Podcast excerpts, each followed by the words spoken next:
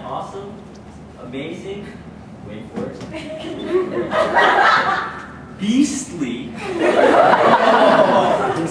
cheerleader and um, sister Christ in the bridge. We're going to talk about the cross of Jesus. Amen.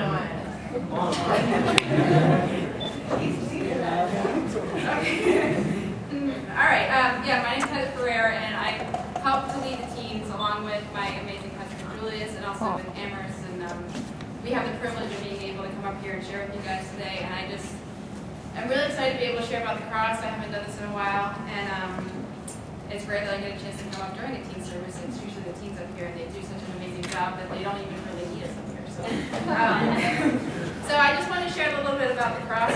Um, and what it means to me, and to me, it means something completely unexpected. Um, when I was growing up, I remember hearing about Jesus, how he loved me, how nice he was, how kind he was, how gentle he was. Um, maybe you can relate to kind of that image of what Jesus means to you or what he used to mean to you. Um, to me, he was someone who was tolerant, and actually, back then, he was kind of, to me, a little incapable. Uh, he was a nice enough guy, but uh, couldn't really do anything for me. Wow. And so I, as I got older, I started to reject Jesus. Um, I, I mean, I really didn't know, like, what, what could he do for me? What did he have to do with my grades in school? What did he have to do with my shallow and insecure relationships? Um, what did he have to do with my interest in guys or the way that those relationships started out really, really awesome and then always ended up in disaster? Um, what did he have to do with my parents' failing relationship?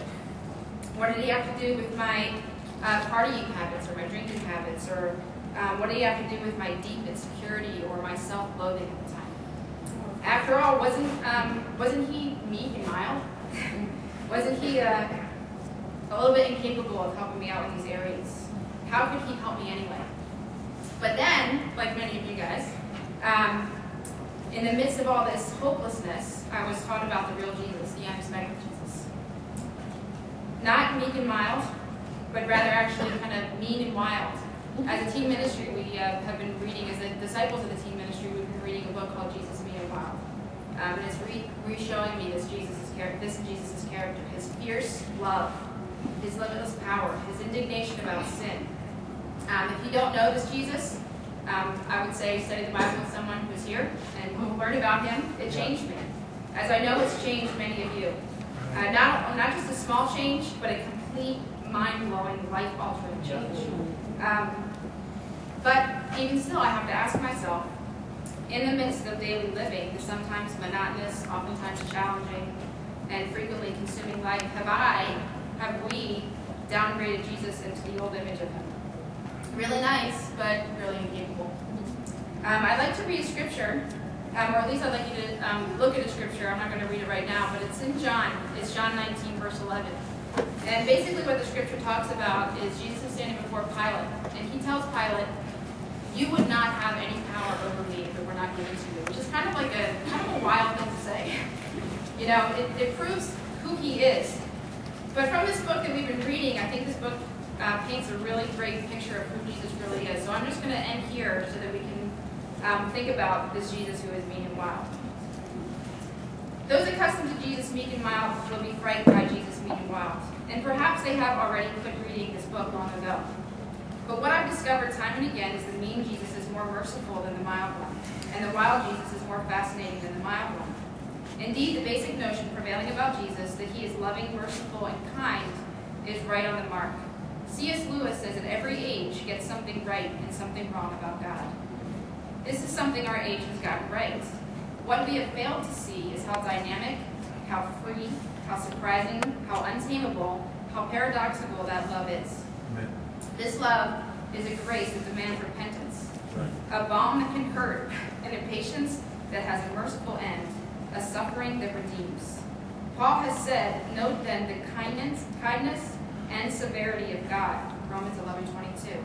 If nothing else, this book has been an attempt to return to Galilee and discover that these are not two contradictory aspects of God's character, but one and the same. Amen. Our culture would have us put our faith in a Jesus who is a mere bed of carnations. Interesting, pretty. He adds color and fragrance to life and little more. Jesus, according to Mark's gospel, is half dome, like the half dome in Yellowstone, or uh, in um, Yosemite. The vision of the true Jesus compels reverence, silence, and yes, fear. Fear is not a euphemism for awe, though it includes awe. This fear is genuine for the women at the tomb and for us because in meeting the resurrected, re- resurrected Jesus, we stand on the precipice of life and death. We should be afraid, as we are afraid of the edge of Glacier Point, which is the top of Half Dome. But we are nonetheless drawn near to the very thing that can hasten our death if we are not careful. We are sane to be afraid, and we would be fools not to draw closer. Half dome moments, resurrection moments, when heaven and earth fuse, when suddenly we recognize the presence of the glorious Christ. Such moments make us gasp, stare, whisper, and tremble. We are in the presence of something both dangerous and wonderful. We'll be tempted to run, both from it in fear and toward it in fascination. We want to shout the news to everyone we meet, and yet, like the women at the tomb, we're afraid to utter a word lest people think we've gone mad. For Jesus has come to us, the real Jesus, mean, wild, and pulsing with an unnerving and irresistible love.